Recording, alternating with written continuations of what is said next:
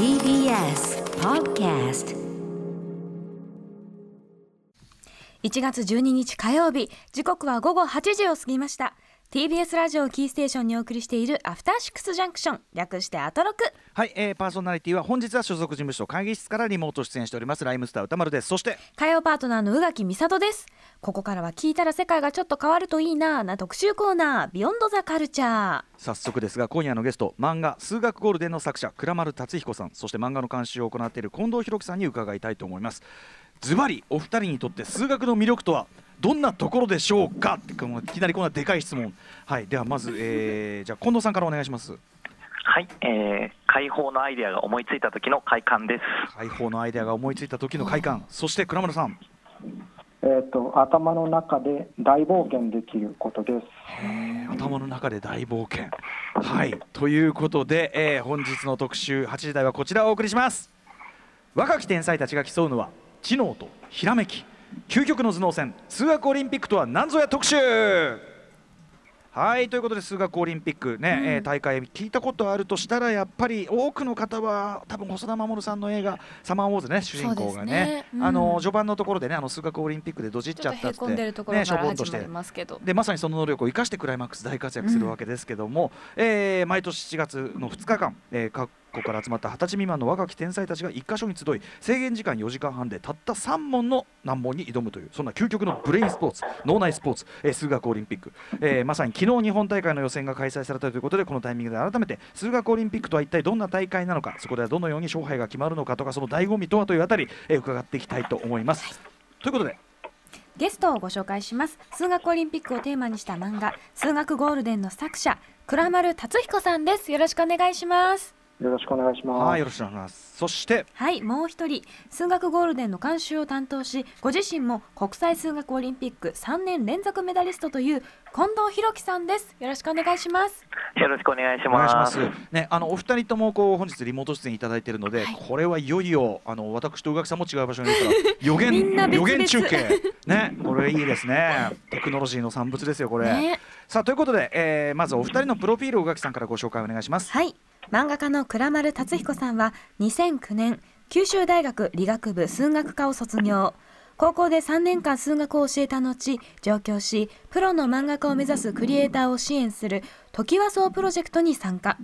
2017年青年漫画誌モーニングの読み切り作品数学少年少女でデビュー。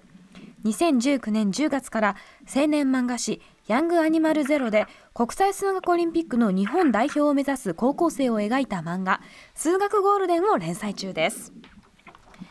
そして近藤弘樹さんは海星高校高等学校から東京大学理学部数学科東京大学院数理科学研究科修士課程を卒業。高校生の時国際数学オリンピックに日本代表選手として3年連続で出場し銅メダル2個銀メダル1個を獲得。大学院を出た後は保険会社に勤務。その後教育研究職や数学教員を経て数学オリンピック財団で理事および国際数学オリンピックの日本委員会副委員長を兼任。現在は高校での指導学習塾での授業大学での保健数学の講義。数学オリンピックに関する出張講座などを行う傍ら漫画「数学ゴールデン」の監修も担当しています。はいということでお二人のご紹介でしたけども、えーまずちょっとあの基本的なことで倉丸さんに伺いたいんですけど、はい。あのーこの最初にねおっしゃってたそのプロの、えっと漫画家を目指すクリエイターに支援を支援するトキワ荘プロジェクトっていうのがあるんですねこれね。これどういう、はい。えっとプロジェクトなんですか？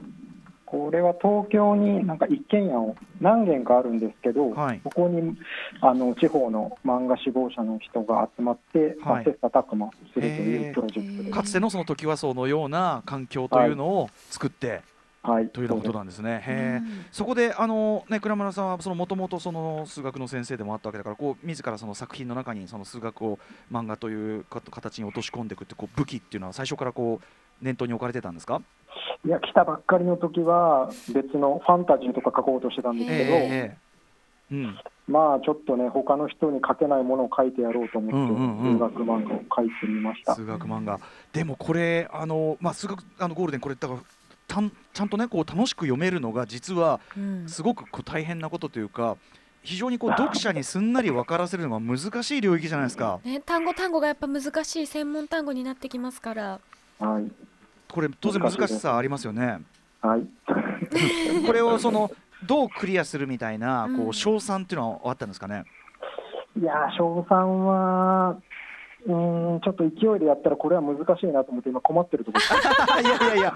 そうですか。でも、あのなんていうのかな、数式そのものみたいなところの理解まではいかなくても、なんていうかな、大づかみでこういうこう頭の働き方をしてるとか、こういうところに醍醐味を感じてるとかっていうところは、あのしっかりやっぱ漫画として伝わってくるしね、でやっぱりその何かに打ち込んで。あるいはその自分の才能というのに疑問を持ったりとか、まあ、すごく普遍的なそのスポコンドラマとしてのやっぱ面白みもあるから、あの僕は全然あの数学音痴側ですけどすごいやっぱりあの面白く読めてますよ。あ、ありがとうございます。さすがでございます。はい。ねこちら実はメールが来ておりまして、うんうんラジオネーム N 氏という方から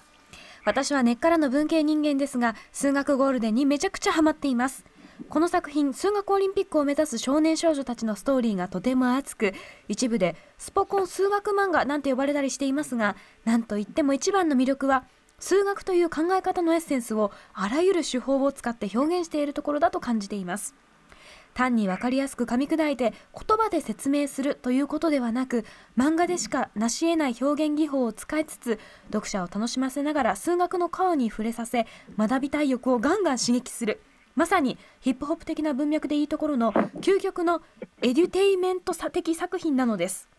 そういう意味でも文系最強のパイセンである歌丸さんにもすごく響く作品なのではないでしょうか。うん。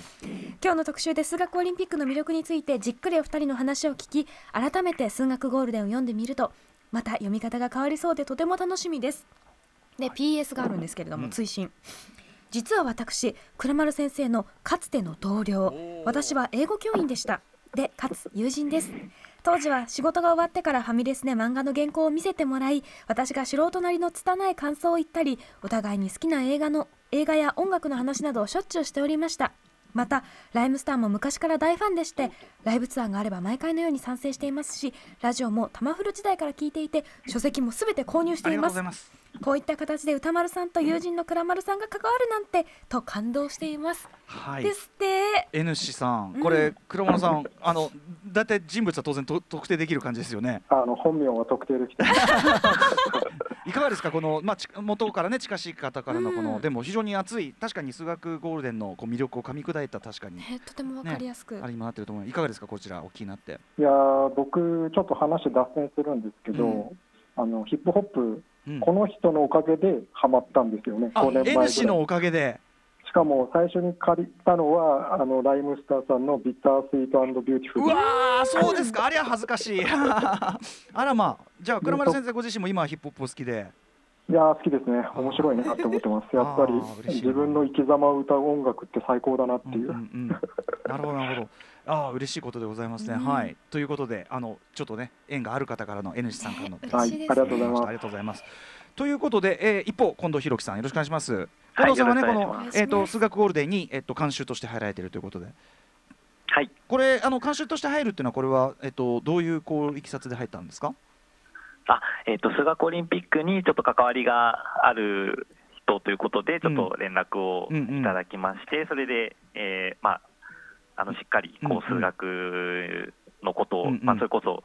なんていうんですかね、あのまあ、見た目だけではなくて、はい。結構中身に踏み込んで、しかもこう分かりやすく書かれているっていうことで、あはい。面白そうだなと思って、それ以降、楽しくお手伝いさせていただいてます。うん。先ほどそのえっ、と倉村さんにも伺ったね、その漫画という表現にその数学の醍醐味というのを落とし込むその難しさあるいはその面白さという部分ってどこですかね？そうですね、やっぱり数学ってその、私は数学大好きでやっているので、そのまあ、頭の中でドラマが起こってたりするわけですけれど、それって、そういうその考え方のプロセスっていうのは、どうしても外からは見えない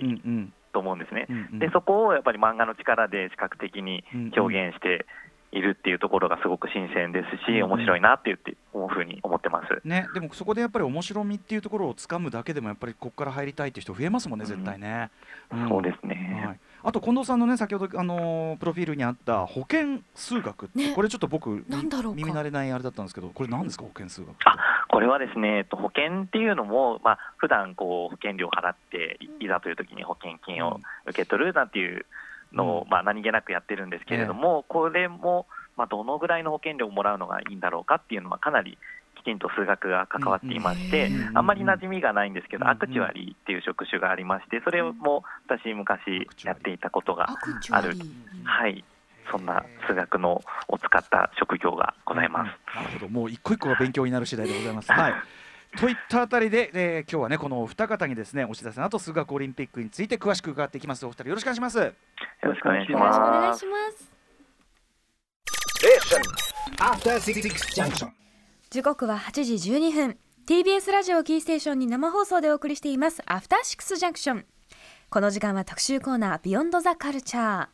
今夜は漫画数学ゴールデンの作者倉丸達彦さんと漫画の監修そして国際数学オリンピック3年連続メダリストの近藤弘樹さんに若者たちが数学で競い合う大会。数学オリンピックとは一体どんな大会なのか。そして改めて数学の魅力とは一体どんなところなのか伺っていきます。引き続きよろしくお願いします。よろしくお願いします。これはだからあれですね私なんかまさにそうですけどもあの数学というものにですね学生時代苦手意識を持っていた方にこそをこそこうね、えーね引き込みたいというね特集になっておりますんでね。聞いて。改めて目覚めるところがはい。あるやもというところでございます、私が司会やってるんだから大丈夫だっていう ことにしといてください。はい。ということで言ってみましょはい。今夜はこれから前後編に分けまして数学オリンピックとはどんな大会なのかを伺っていこうと思います。それでは早速前半です。う数学オリンピックってどんな大会？日本編はい数学オリンピックってどんな大会ということで日本編ですけど、えー、とまず数学オリンピックどういうものなのか概要というかねその部分を近藤さんぜひ解説お願いします。はい。えー日本数学オリンピック、えーこれは略称で JMO というふうに呼ばれているんですけれども、1991年に開始、えーされたものです。で、えー後ほど、えー世界編でご紹介します国際数学オリンピックに参加する、えー日本代表選手を選ぶ、えーそういった数学コンテストになっています。でまあ、毎年、えー高校生、中学生、中には小学生なんていう方へー。方も参加していまして、えー2020年、去年行われたえー第30回の、えー JMO には、えー4767名が、えー参加しています。はい。でえー予選と本戦というのがありまして、予選が、えー1月の毎年成人の日ですね、これがちょうど昨日行われて、えーまあえー例年は、まあ、こう各都道府県でえー試験会場で実施すると、えー昨日はちょっとこう、まあ、このご時世ということがありまして、オンラインで、えー行われたんですけれども、でそこから、えーまあ、5000人くらいの中から約200人というのが、えー A ランクご要選合格者として、うん。えー次に進めるという形になります。はい。でその後で、えー A ランク者対象に本選が今度建国記念の日に、うん。えー2月に行われまして、うん。でえーそこからさらに絞り込まれた20名これが、えー国際数学オリンピックの日本代表選手候補として、うんうんえー3月に今度は春の合宿とい。うのがございます。はい、でそこでの結果に基づいて、えー。いよいよということで、えー日本代表選手が6名が選ばれて国際数学オリンピックに出場すると、そういった形の大会になっています。結。構あのかあのフィジカルな方のオリンピックと同じぐらい結構プロセスを踏むんですねやっぱりね。ね。そうですね、3段階ですから、なかなかん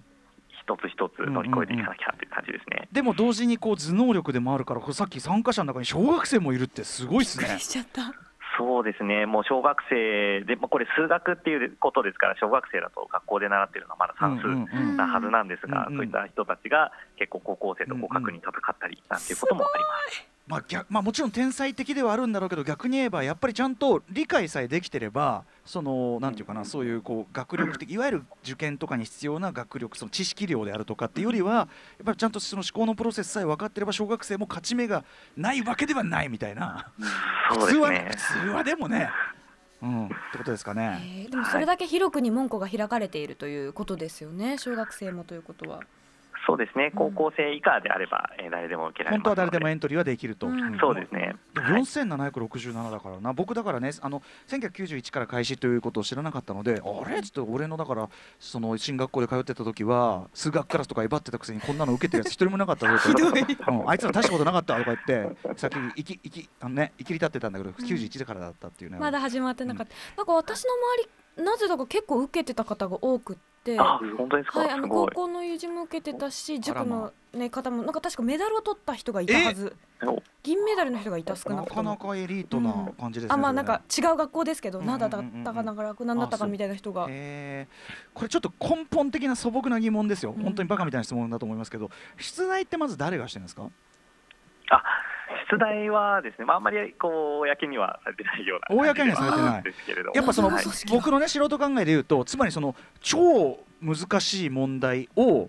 出してそのいろんな人の実力を測るその要するにその出場者エントリーしてる人たちよりはるかに何かこう上の存在がいないと出題ってできないような気がしちゃうんだけど、どうなんですかとてもいい疑問ですね、はい。まあ、あのそういった大会のことをよく知っているうんうん人が出題しているということでなるほど。はい、これ、えっと、問題っていうのはその先ほどもあったけどこう少しずつ、えっと、3問でしたっけ？あ国際大会が3問ですね。あ日本だと何問でしたっけ、あえっと、これ、予選ですと、うん。えー、3, これ、えー、3時間というのが制限時間になるんですうんが、その中で12問あ10の問題があ12出題されます。うん。で本戦になると、えー、4時間で5問というふうに、うんまあ、時間は増えていって、る。問題数は減っていくっていう、それだけ難易度が上がるということなんそうですね。ですね、そういった形ですね。これそのはい。難易度というのもね、そのどうやって設定されてるのかなと思って、つまりその要するにこれとこれとこれの技を最低限使わないとクリアできないとか、なんかそういうこうある程度定量化できる難易度っていうのがあるんですか？あーなかなか難しいですね、えっと、予選というのが先ほどの5000人くらいから200人を選ぶ試験なんですけれども、こう12問でこう答えだけをうん。が、を書く試験なので、答えが合ってればいい、うんまあ、これ12それ聞くと、ちょっといけそうかなって気がしてくるじゃないですか。うん予選は答えだけ書けばいい。はい。ある種じゃあ答えがもう一つしかないってことですよね、そう全部。ですそうです、ん。なので数字を書けば、うんまあ、当たればということではあるんですが、うんうんうんそんな中でもう、ん。えーこの5000人から200人に絞る合格ラインっていうのが大体5から8問くらいですので、半分くらい解けるっていうので、そこまで絞られちゃうっていうぐらいのなんだ難易度です。。と結構難しいってことですよね、それはい相当、そうですね。全部解くつもりで解かないってことですか？よあそうですね、えっと、中にはあのこう数学が大好きな人が何千人も受けているのに、うん。誰一人正解者がいない問題なんていうのもあります年によりますけれど。それだけの難問もあったりすると。はい、はい。ででもそれでもね一応答えさえ書けばいいっていうのが予選なわけですよね。そうですね、ちょっと夢があるかなといった、夢がある。あるのかないのか。勝ち目がある。えでそこから先は変わるわけですか？スタイルが。はい、そうですね、本戦以降は、まあ、これ、国際大会のスタイルにだんだん近づいていくんですが、うんうん。本戦からは、えっとまあ、基本的に論述式で、あの何かを証明しなさいなんていう問題が増えてきます。ですから、答案もこう文章で書いていって、うんうん。えーまあ、筋道立てて証明をしていくっていうのがメインになってきます。なるほどつまりその要するに答えさえ出せばいいというわけじゃなくてそのプロセスの部分も審査とというかそのあれになるわけですね当然。あそうですね、むしろそこがメインになってきます。うんうん、だからある意味さっき僕はその出題っていうのはそのものすごいねその数学の神様みたいな人がいて出すんじゃないのみたいなすごい素人っぽいことを聞いたけどどっちかっていうと出題そのものはレギュレーションの設定に近いっていうかあーなるほど、まあ、ただやっぱりこう問題を作るっていうの自体はいもかなり、それはそうか。えーそうですね。どのぐらいまあの難しさかの設定っていうのをできる時点でもう相当ですよねだってね。そうですね、まあ、まず解く側があ、作る側が解けなきゃいけないわけですよね。もちろんそれもそうだし。確かにそう考えると大変だわ。あと同時にその先ほどねあのみんなが受けて一問も答えられないって要するにそこまで極端だとやっぱあんまり当然良くないんでしょうから、要するにそのあまりにこんなんできるかいと、ね難しすぎてうもっていうんでもダメなんですもんね。そうですね、まあ、そのきちんと選ぶのに適当な難易度っていうのがあります、ただ、それだけではなくて、やはりこうオリンピックとして出題するからには、こうただ難しければいいということではなくて、ある程度こう解法が綺麗だったりとか数学的にちょっとこうあこれは美しい問題だみたいな、そういったところも、まあ、少しこだわりを持って作られているんじゃないかなと思ってます。ちょっとその素人に説明するのは難しい部分かもしれませんが解放が綺麗っていうのはうん。しシンプルみたいなことですか？そうですね、思いつけばシンプル、例えばこうなんか時間さえかければあのうん。なんとかなるみたいな、うん。そういった問題はそこまで綺麗じゃないので、なるほどあるアイデアを思いつけばパッとできるっていうようなのがやはり綺麗な問題なんじゃないかなと思あってます。時にはうんうんどうぞこの記述っていうのは日本語なんですか？あそうですね、日本の大会はすべて日本語で行われてます。これね僕数学ゴールデン読んでて、あそうなんだって思ったのは割と文章なんですね。ねそうですね、結構文章書きます。うん、しかもそのねこの数学オルテで面白いのはそのあの登場人物のあのねと音数学は好きだけどまだそこまで最初は分かってないあのうん女の子のあれがこうなんていうのこのこれはそのいわゆる答案に書く文章ではないよってことを言われながらも自分なりの考えのプロセスを記していくっていう。でもそれはそれで解放なんだっていうのはすごく僕は新鮮でした。なんか決まったフォーマットがあるんだと思ったしもっとね硬い感じの。もっと言えば数式しか書かないイメージがななんとなくうんある人も多いんじゃないかと思うんだけど意外とここう言葉上の論なんかね言葉に論理を表す力も必要ってことですね。そうですね、やっぱりこう、まあ、きちんと筋道だってこう型にはめて書くみたいなことももちろん大事ですし結構学校なんかだとそういうことを習うことが多いと思うんですけれどそのアイデアをやっぱり形にするっていうところがあればいいわけですから、うんうんその最初のに出てくるこう女の子のこうなんかこんな感じみたいなのも時には大事だったりします。倉丸さんこれ漫画にねそこのところ書かれたのって、まさにその数学っていうものの形式ではなくてその本質的なその思考のプロセスというかねそこをこう見える化するというかのためにこのなんていうかなプロセスこの描写があったのかなと思ったんですけどいかがですか？そうですね、そのやっぱり楽しさっていうか、まあ、形を結構守るのが大事って言われたりするんですけど、うんうんうん。やっぱりその文体は違ってもひらめきはひらめきだったり、うんうん。まあ、数学的に正しいこととかあるから、うん。そこさえ書いてれば、うん意外と解けてるってことになってもいいんじゃないのっていう考え方っていうか、うんうんうんでこれ、結構本番でも実際、うん。あのこれ、近藤先生から伺ったんですけど、ええまあ、実際は答案用紙20枚とか使って答案をうん使っ作ったりしてうん、しかも、まあ、消しゴムを使わないで、はいはい。そのバーッと書いて、ええもうアイディアだけ書き留めて、はい。それを採点していくっていううんうん。方式らしくて、へー。だから、学校のテストとはちょっと全然違う戦い方というねか。うんうんうんうん。やっぱり僕らねなんかその一個の正解をまあなんかその答えをその埋めていくっていうか、うんうん。なんかそう埋めていくって発想になりがちだけどやっぱそこの展開していくっていうか思考を。そこにこそ真髄があるってことなんですかね、うん。だから冒険していくって感冒険して先ほどね冒険とおっしゃってましたね。そうか。自分の中でこっちかなこっちの谷かみたいな。うん。ここ行けんじゃんみたいなそういうルートを見つけていくみたいな感覚ですかね。っていうことはこれもすごい素人っぽい質問かもしれないけど出題者の意図を超えたでも超いいけてる回答が出てくるってこともあり得る？解放。ありえますうね、ん。でこう特にこう、まあ、後ほどになるかもしれないですけど、国際大会とかになると、はい。もう本当に出題者が予想もしてなかったようなうん。あの解放で、ものすごい、よくこれを試験時間内に思いついたなみたいな、そんな解放が出てくることもあります、なので、出題者の予想を超えてくる感じですね。かっこいい。感じですね。うん。えあとその都営こう毎年やってるわけですからこう傾向と対策的なものっていうのはあったりするの？これって。まあ、多少はありますね。あのこう数学の中でも、まあ、分かりやすいところで言うと、うん。こう数式の問題だとか、はい。あのまあ、何通りとかって数え上げる問題だとうんうんうんうん。か、こう図形問題だとかっていうのが、このぐらいのバランスで出題されるですとか、はい。はいまあ、そのあたりはある程度うんうん。傾向があるので、まあ、それに従ってこう得意分野をのが伸ばしていこうだとか、うんうん。えっと、苦手な分野をなくしていこうとか、うんうんうん。そういった対策はありますね、それに数学オリンピック特有のまあ考え方みたいな、知識はあくまで高校の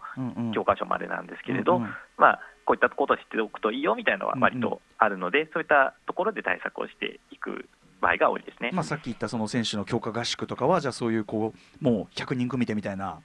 これこう来たらこう来たらこれとこれが有効みたいなのとかこれにはこれとこれが有効みたいな、うんうんうん。そうですね、まあ、そういったところもあります、まあ、でも結局はやっぱりこう、おのおのこう引き出しを増やしていって、うん。先ほどのどっちの谷じゃないですけど、うん。ある程度こう試行錯誤して解いていくのが醍醐味みたいなところもあるので、でもやっぱり出せる手数をやっぱり自分の中にいっぱい持っているのは強そうですねやっぱね。あ。そうですね、そこは強みになると思います。うん。そうかやったことあるみたいなとか、ものもってことですよねきっと、うん。そうですね、やったことあるのに近いぞみたいな、うんうんそういったことで解いていくといいと思います。ひ。らめきは多分だからここからのこれだとかさこれとこれの組み合わせだとかこれとこれを逆の考え方でこうだとかなんかそういう感じなんですかね。そうですね、そういうのが思いつくと、すごい気持ちいいあの快感になっていくんだなね、僕らは今あの僕僕からするともう超人の頭の中の話をあたかも知った風に話してるだけなんだけど。はい。ということで、えーじゃあはい日本編はこんな感じかな？そうですね、はい今夜はここまで漫画数学ゴールデンの作者倉丸達彦さんと漫画の監修そして国際数学オリンピック3年連続メダリストの近藤弘樹さんに数学オリンピックとは一体どんな大会なのかそして数学の魅力とはどんなところなのか伺っています。後半に参りましょう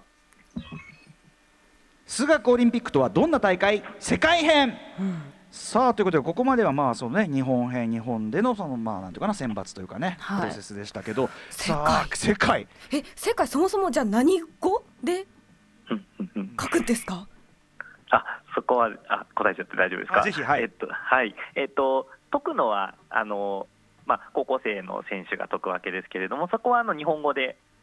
えー問題もちゃんと出てくれますし、うんうんうん。書く方も日本語で大丈夫です。うんうん、あじゃあこの出場国に合わせたそのなんていうかな役がいや問題あそうですね。はい。それはちゃんとこう大人がついていって訳すっていうプロセスが入ってきます。ただまあ数学そのものはね数学そのものはそれこそもうあのなんていうかな万物の共通言語というか、数字はみんな、ねこれだけはもう絶対にどこに行こうが変わりない心理っていうか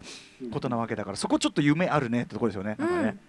本当に純粋頭脳が こう集まるそれだけ感じがね。でね会話もできそうな、うん。はい、ということで、えーどうやって開かれるかも含めてじゃあどんな、えー、と国際、えー数学オリンピックその国際大会はどんな感じなのかぜひ近藤さんに伺いたいと思います。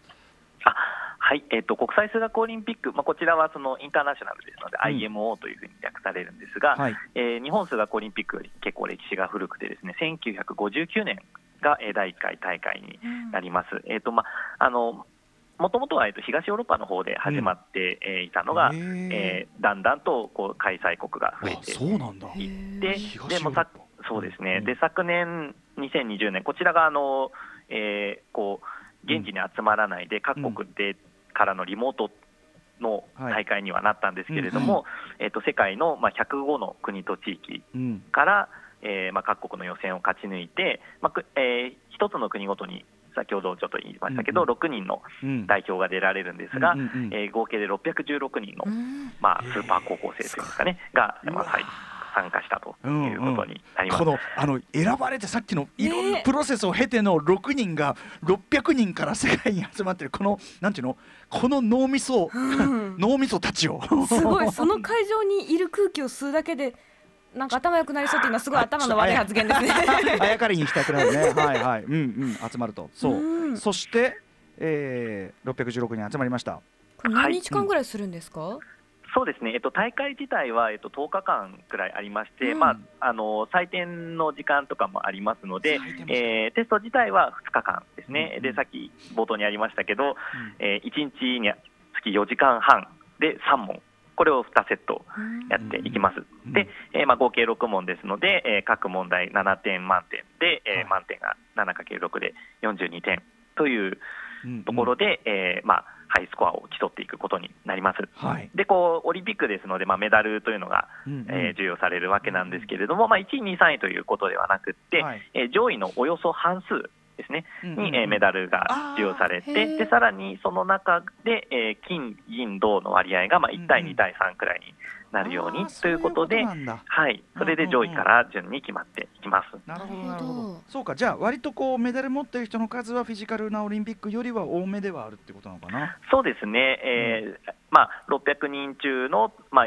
半分のさらに、まあ、1対2対3ということで、ちょっと日の計算になりますけど、うんうんまあ、大体50人くらいが金メダルを、うん。えー世界の中でもらえるということになります。それはごめんなさい、えっと、日本代表で金メダルなんですか？それとも日本代表の中で金メダルを持ってる人がいたり銅メダルの人がいたりするってことですか？えー、と後者ですね、えーあー。と、世界の中で大体50人くらいということにはなるのうんその金メダルをたくさん持って帰る国もあればうん、うんまあ、残念ながら金メダルがない国もあればっていんう形にはななるほど。ってきます、ね。チーム戦ではないんですね。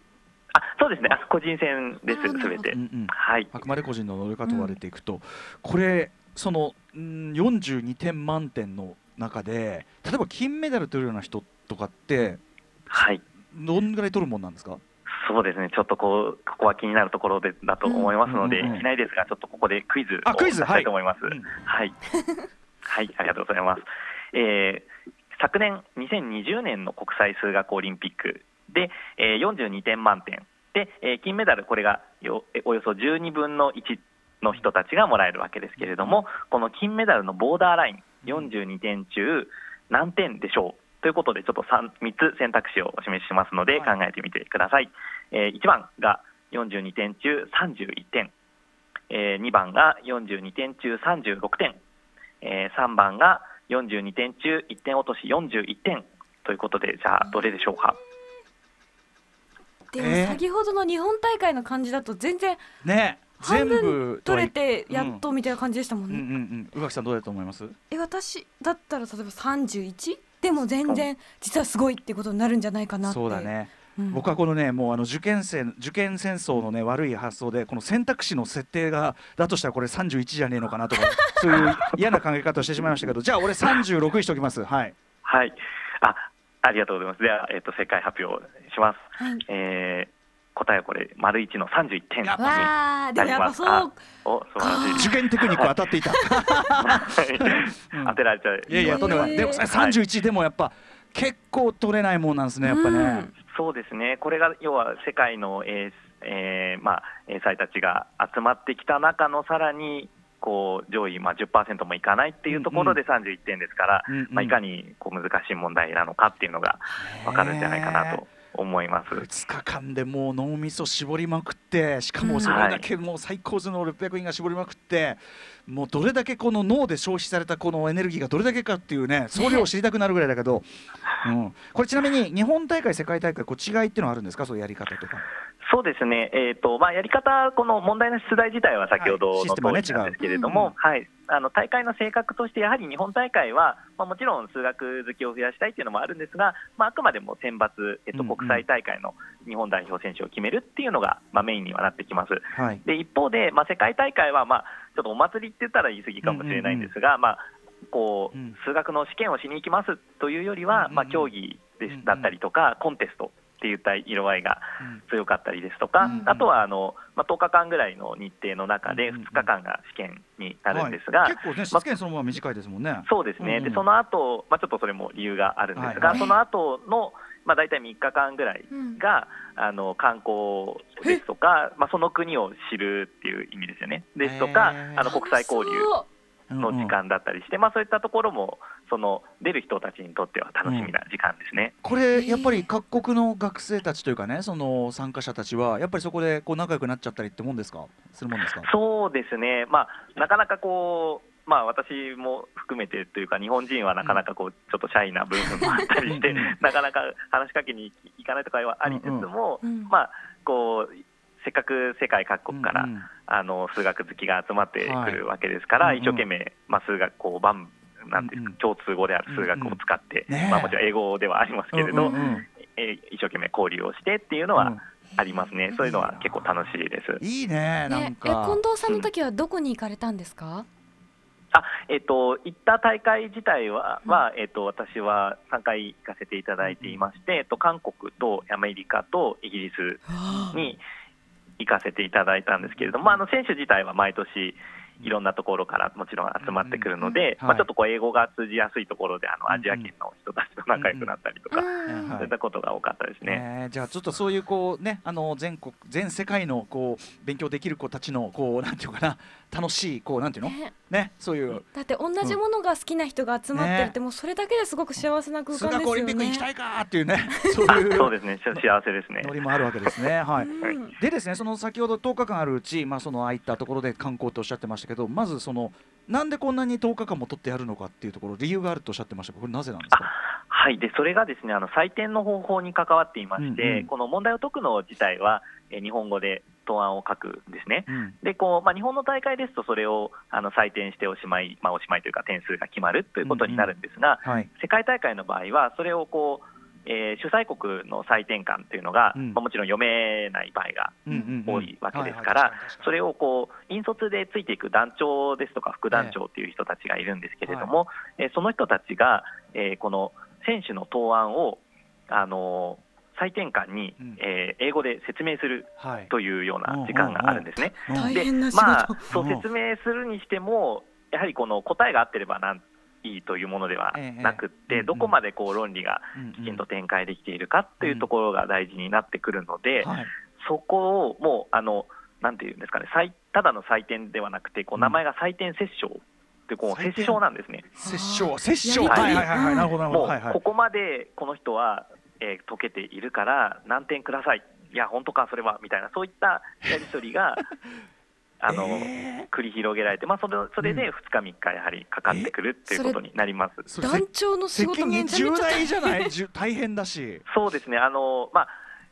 もう数学の内容がすべてといえばそうなんですけれども、こう先ほどあの倉丸さんが、えっと言っていた、ちょっとしたこうアイデアがあって、うん。いや、これは膨らませれば答えに結びつくよなんていうことをきちんと説明できれば、そこで点数が上がったりなんていうことも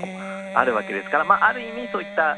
え説明する側のこうスキルもうん。点数にちょっと影響する部分もこれあったりねだからするのかなちょっところとですね。ってこう観。光してさ帰ってきてさで結果出てねちょっはいと先生っつって摂政なってなかったんじゃないの？っつって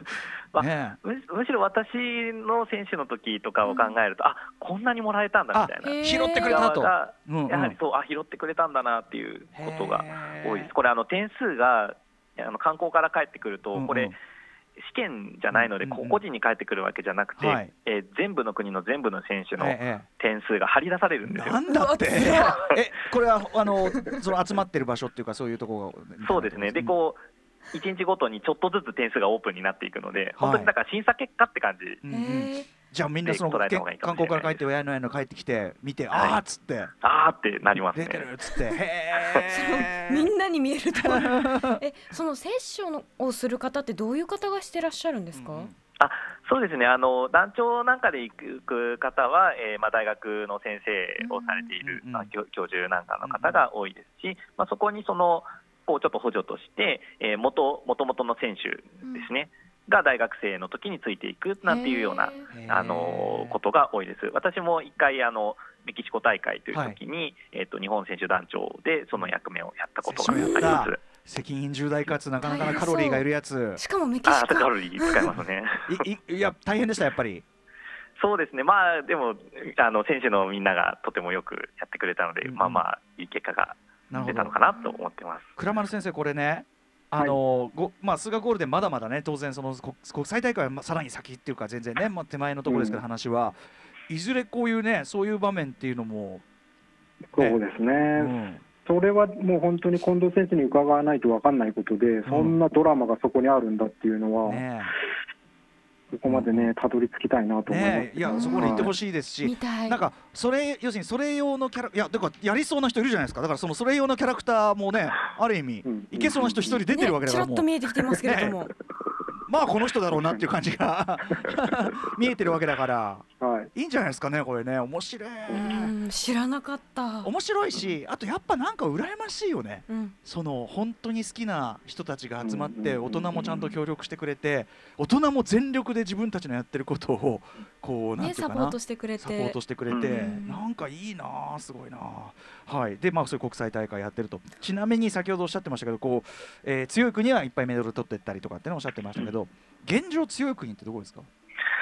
そうですね、えっと、やっぱり強いのはですね中国とか、まあ、アメリカとかロシアとか、うん。そのあたり、韓国なんかも強いですね、うんそういったところは金メダルをたくさん持っていきます。ああそうですか、ねあのまあ、あ中国、アメリカ、ロシアとか、まあ、そう大国でっていうのはあるけどやっぱ韓国とかは教育力入れてるしっていうのがあるのかなやっぱね。そうですね、ある程度の年から強くなってきたなっていうイメージがあります。中国なんか母数が例によってねどえらいことになってたりするんでしょうからね。そうです6ね。だってただの6じゃねえぞっていうね。はい金メダル取るより中国代表になる方が大変だと思います。ですよね。そう。だよななその絞り替え方ってもある、えーちなみに日本はじゃあうんその中で国際基準の中で今どのぐらいな。んですか、そうです、まあ、もちろん毎年変わっていくんですけれども、うん。大体今、10位から15位前後というところにいることが多いです、でうんうん一番良かった時が2位っていうのが一度だけありましたね。なるほど。はい。これでもちょっとね日本の頭脳俺俺に言われてもしょうがないんだけどね。若い諸君ちょっと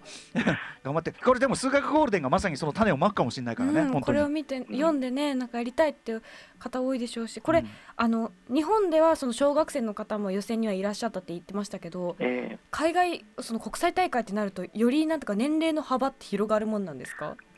そうですね、えっと日本でもその代表のちょっと手前まで小学生の時に行ったような人はいるんですけれども、えーまあ、で実際に日本代表になった人での最年少は、うん。日本だと中学2年生、うん。まあ、それでもすごいことだと思うんですけれど、まあ、海外だとあのもう10歳とかでメダリストになったような方も歴史の中ではいるようで10す。歳。もうだからそれは本当にいわゆる一つの天才ですねこれね。うん。ギフトだ。へえあとこう試験中結構長いじゃないですか。そのうん。はい。1日行くよね、4時間半。4時間半じゃないですか、お腹空きそう。お腹空いたり喉が、まあ、要するに飲食系ってどんな塩梅になってるんですかこれ？そうですね、もちろん飲み物はあのいけまあの飲めますし、うん。なんかお菓子みたいなのが用意されていることもあります。やっぱりあのまあ、将棋とかそういったうん。ことと同じかどうかわからないですけれども、はエネルギーはやっぱり使うので、あの以前こう、倉丸さんとかと話してて、うんうんこれ体重減るんじゃないですかみたいな,、ええ。なんかですよね。話をしてたこともある絶対痩せるでししょそれ。痩せそう。マジで。そうですね、測ったことないですけど、脳の消費カロリーってやっぱすごいからね、はい。甘いもの食べたくなったりやっぱしますか？あそれはしますね、やっぱり。そうなんだで結構食べる人も多いです。うんうんあとねこれはひょっとしたら愚問というかそんなやつはいないってことなのかもしれないけどカンニング対策とかって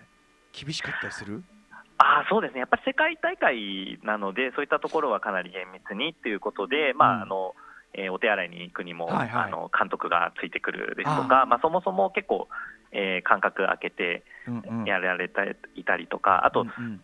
ちょっとこうなんか言ったところで、あうんうん。の解放が分かるようなものでもないので、ちらっと見えたところでっていうところ、もちろんあるんまあねですけれど、なるほど。まあ、ある程度、その辺は厳密に管理されてうん。やっていますね。た例えばですよ。いやだからそういうもんじゃないのかもしれないけど、そのじゃあちょっとどっかに隠れてスマホで調べたりすれば何か有利になったりするようなもんだったりするんですか？そうじゃない。そうですね、ちょっと調べてもどうにもならないかなっていう。誰に聞、くのみたいな。そうですね、うん。よっぽどこうブレインがどこかにいてっていうのじゃないと難しい、通信機器系もあのかなり厳しく制限されてなるほどね、はいるので、まあ、100%ではないかもしれないですけれども、そこは、管理はされてます。なるほど。あとうん。あごめんなさい。いどいなんかそういうオリンピックとかって絶対、まあ、どんな大会にも見に行く人っていると思うんですけど、数学オリンピックはその観覧じゃないけどそのセンスじゃないけど楽しみに来る人とかっているんですか？あーそこはあのー先ほどちょっと言った通りこういろいろなことが起こってるのは頭の中だったりうんするので、うんまあ、なかなかその試験の会場の中にはあの、まあ、カメラとかはついていたりはするんですけれど、ああまり、えー、と外部の人は入れないようになっていたりはします。ただあのちょっとこう勝手な妄想ではうんうんうん。ありますが、こう解いている様子とかを、こうよく分かっている人が実況とかしたら面白いだろうな、いやー絶対そうでしょそっちの回答、解放じゃダメだよとか、うん。あこれは頑張ってる、もう少しだとか、うんうん。なんかうん。面白いなとは思うんですけど、今のところはいや。絶対それやった方がいいでしょ、はだって要は将棋とかだってなんだってその分かってる人がそれを見て、やいのやいのやるとかこの手があったかみたいなことをやって楽しむわけでそれ絶対いいと思いますけどね。そうですね。うん。あと金メダルの方の例えば回答を見たりすることはあその全部の得点あ採点が終わった後見たりすることはできるんですか？あーそこは一般の人は ちょっとあできはしないんですけれども、その、えー、ご採点摂政の役回りで行ったりすると、その人たちは楽しめます。まあ、楽しむどころじゃない部分もありますけど、エントリーエントリーはいした側としてはね、そのうん。俺より上のやつとかそのい一番トップのやつがどうやったのか知りたいっていうのはやっぱあると思うんですよね。で後の参考にしたいとか。あーそうですね、うんえっとまあ、先ほどちょっとご紹介したように、あの思わぬ解放が出てくるなんていうことはあるので、まあ、そういったところは、あの後になって、まあ綺麗な形で紹介されたりはするんですけども、生の答案は、まあ、見ると本当に面白いんですけれど、なかなかちょっ見てみたいとと公開は思っちゃったされない。これだ。だから近藤さんあれですよそのいきなりこの公式でやるのはねあれかもしれないからなんかそういうこう中継ありの何か大会をやればいいんですよこれね。うん、見たい。面白いかもしれない。うん、絶対やった方がいいこれ人口増えますよ、うん。意外とそういうのがあのねあの人気コンテンツになったりするんですから、はい。解説付式だとやっぱりうん。こういろんな人が見られますからね。自分はできなくても見るのが好きっていう人が増えたりそうそう、ね。うん意外とニコ動とかアメああの アベマのなんか人気コンテンツになったりする可能性ありますよ、ね将棋とかそういう形で。できるかもしれない全。然俺あると全然あると思うよ本当にマジでうん。あと俺今お話伺っててこれは倉丸先生大変だぞとあの 試合のシーンどうどう描くんですか確かに頭の中だから。そうですねうん話聞けば聞くほどこれどうやって書けばいいんだろうっていう。あのやっぱりこうスポコンっていうかスポーツものってオーディエンスっていうかこう例えば何か展開を見て驚くとか、うん。はい。まあ、実況っていうのを通じて説明するとかっていうのが大体こうあれになってるじゃないですか。だからはい。数学オリンピックにおいてこれどう処理するのかっていうのはこれだからうん数学ゴールデンという作品の見どころですよねこれからね。勝負どこですね。いやいやいやでも、うん、あのそこをこうどうするかっていうのもやっぱりこれはねこういうの楽しみだからね。う。ん。うん、あと、えっと、結構そうですね、じゃあ、例えば、えっと、モデル、えっと、メダル取りましたと。で、例えばフィジカルのね、そのアスリートのオリンピックであれば、そのメダルっていうのは、後にあのいろいろ活動したプロになったりとか、指導者になったりする上で、まあ、箔になっていくわけじゃないですか。この国際数学オリンピックのメダルっていうのは、実際その、その後のね、そのど例えば皆さん、どういうこうキャリアにこう行く人が多いのか、そしてそこでこれは箔になるのかっていうところ、どうですか、あえーとまあ、メダルが箔になるっていうのは、まあ今日はこうやって紹介していただいて、すごいありがたいと思ってるんですけれども、うん。あまりその直接的に生きてくるっていうことはそこまでないんですが、まあ、あのやはりこう数学のこういった才能がある人たちですから、数学の研究者になるっていう人は、まあ、一定割合ではいます。はい。ただあの、まあ、私、結構変わった感じで、えっと、この保険会社でアクチュアリーの、あとえー今、高校の教員をやってるんですけれども、まあ、そういったえー人もいますし、まあえー医者になる人もいますし、まあ、こう情報系の、うん。えーまあ、ベンチャー企業みたいなところに行く人もいますし、結構いろいろな道で、まあ、そただやっぱりこう数学ってあるある意味少し普遍的なような部分うんうん。もあるので、まあそれぞれはいのところでそう生かしてくれてるっていう感じかなと思います。いやでもやっぱりもっと知られればねそのやっぱりだってオリンピック金メダルですか？っつったらねなんとかどうぞどうぞってことになるわけだからやっぱりね国際あの数学オリンピックメダル保持者ですってなったらやっぱりああじゃあうちでこれどうぞってなんかしまあしわかんない。就職に有利とかわかんないけどそういういい有利な職が取れるとかは当然あってもよかろうっていうね気がしますけどねやっぱね。うん。そうですね。うん。知名度が上がってくると嬉しいですね。ちなみに倉村さんこれあのそういうこうエントリーするというかいろんな方に取材とかもされたんですか？いろいろ。メダリストの方は、はい、あの近藤先生以外にもあと2人お会いして、うんうんそうですね、うんうんあとは数学オリンピックのそのちょっと偉い人というか、うんその人たちにもちょっとお会いしてうんうん話は伺いました。なるほどそのそれをこう漫画に落とし込んでいく際にっていうかねやっぱりその僕はやっぱここがすごい面白いなと思ってどう漫画に落とし込むかっていうところでねうん、うんそうですね。倉丸先生自身も模索されてる感じですか今は。ただやっぱりそのなんか数学はこういう人が好きっていうのを外したくて、やっぱりいろんなキャラクターを逆に入れちゃおうかなと思ってますね。そのまあ、例えば女の子もちょっとこう、まあ、ギャルっぽいというか、子とか、うん。なんかこういろんなうん。くたびれた子とか、ちょっとやんちゃな子とか、い。わゆるいろんな人を出して。体育会系的なね熱血感がいたりとかね。なんかでもそういう人でも多分数学好きな人多分本当にいると思うんで、なんかいろんなこう開けたものにできればいいかなと思ってうんうん。います、やこれすでになってると思いますよ。すごく。ありがとうごはいざいます。さあということで、えーここまでね数学オリンピックについていろいろ伺ってまいりました。お時間近づいてきたので、はい。またざっくりですね。あの冒頭の質問にもちょっと戻るわけですが、えーお二人が考える数学の魅力改めてちょっと伺いたいと思います。じゃあぜひ、えーじゃあ近藤さんからお願いします。はい、えっ、とまあ今はオリンピックの話でしたけれども、まあ普段こう数学を解いているっていうそういった中でもちょっと違う解き方ができるかもみたいな感じで意外と数学って自由な発想ができたりするので、うん。まあそういったところが魅力なんじゃないかなと思ってます。うんはい。そしてじゃあ倉丸さんいかがでしょうか？えっと、僕はこれは自分の持論なんですけど、まあ、数学の楽しさってもうみんな知ってるんじゃないかなって思うんですよね。すでに知ってる。ひらめいた時にあなんかこの感覚だから納得するっていうか分かった時にそのいろんな微微積とかでもやっぱり理解すると、なるほどって思うってことは、うん。なんかみんなすでに知ってるような感じがして、でそのまあ、例えば今、スポーツって言われたけど、結構やっぱり挑戦して、挫折してっていうところも、すごくその、なんていうのかな、意外と遠く感じてる人には、まあは意外と近いものじゃないかなって感じてほしいっていうところがうんうん。ありますね。今おっしゃったの面白いですね。あの中でその一口コラムでそのいろいろねこうあの書かれている中で、その例えばマイナスという概念はそのそれがこう発見されるというかねそのみんなを納得させる前まではマイナスって考えてもみなかったことなわけですけど、でもその考え方っていうのはそのなんていうかな心理としては存在してて、うん。でそれがやっぱこうある時プッとこう姿を現す。微分積分がプッと姿を現す、うん、ってことですよね。意識っていうよりはなんかああこれ知ってるみたいななんかうん。うんそういう感じうんが数学の一歩一歩だと思うんで、まあ、それをうんうんうん引っ張り出せたらいいかなとは思ってますけど。も。ともとある真実が顔を出すっていうかね、うん。見えてくるはいってことですよね。でそこそこにはあるんだよね。だからあのあることは分かるっていうかね、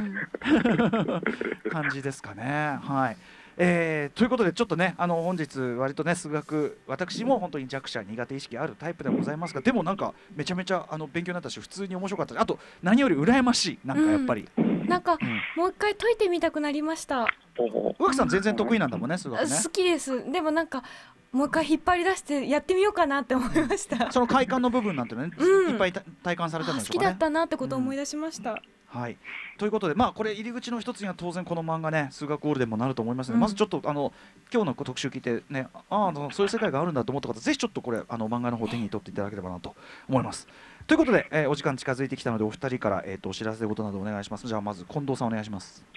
はい、えー、と国際数学オリンピックなんですけれども、毎年開かれていますが、2023年に、えー、と日本大会が、えー開かれる予定になってます、えーぜひ応援をお願いします。ね。えっと、もう一つ、えっとまあ、今日はオリンピックの話でしたけれども、もう少し、えーまあ、身近なところの数学という話で、うん。ちょっとあの私、本を出していまして、はい。えっと、なるほど毎日の役立つ数学という、うんうん。えー書籍を桜社より出してますので、えー数学が苦手な人でも、もしよかったら手に取ってみてください。はい、そして倉丸さん。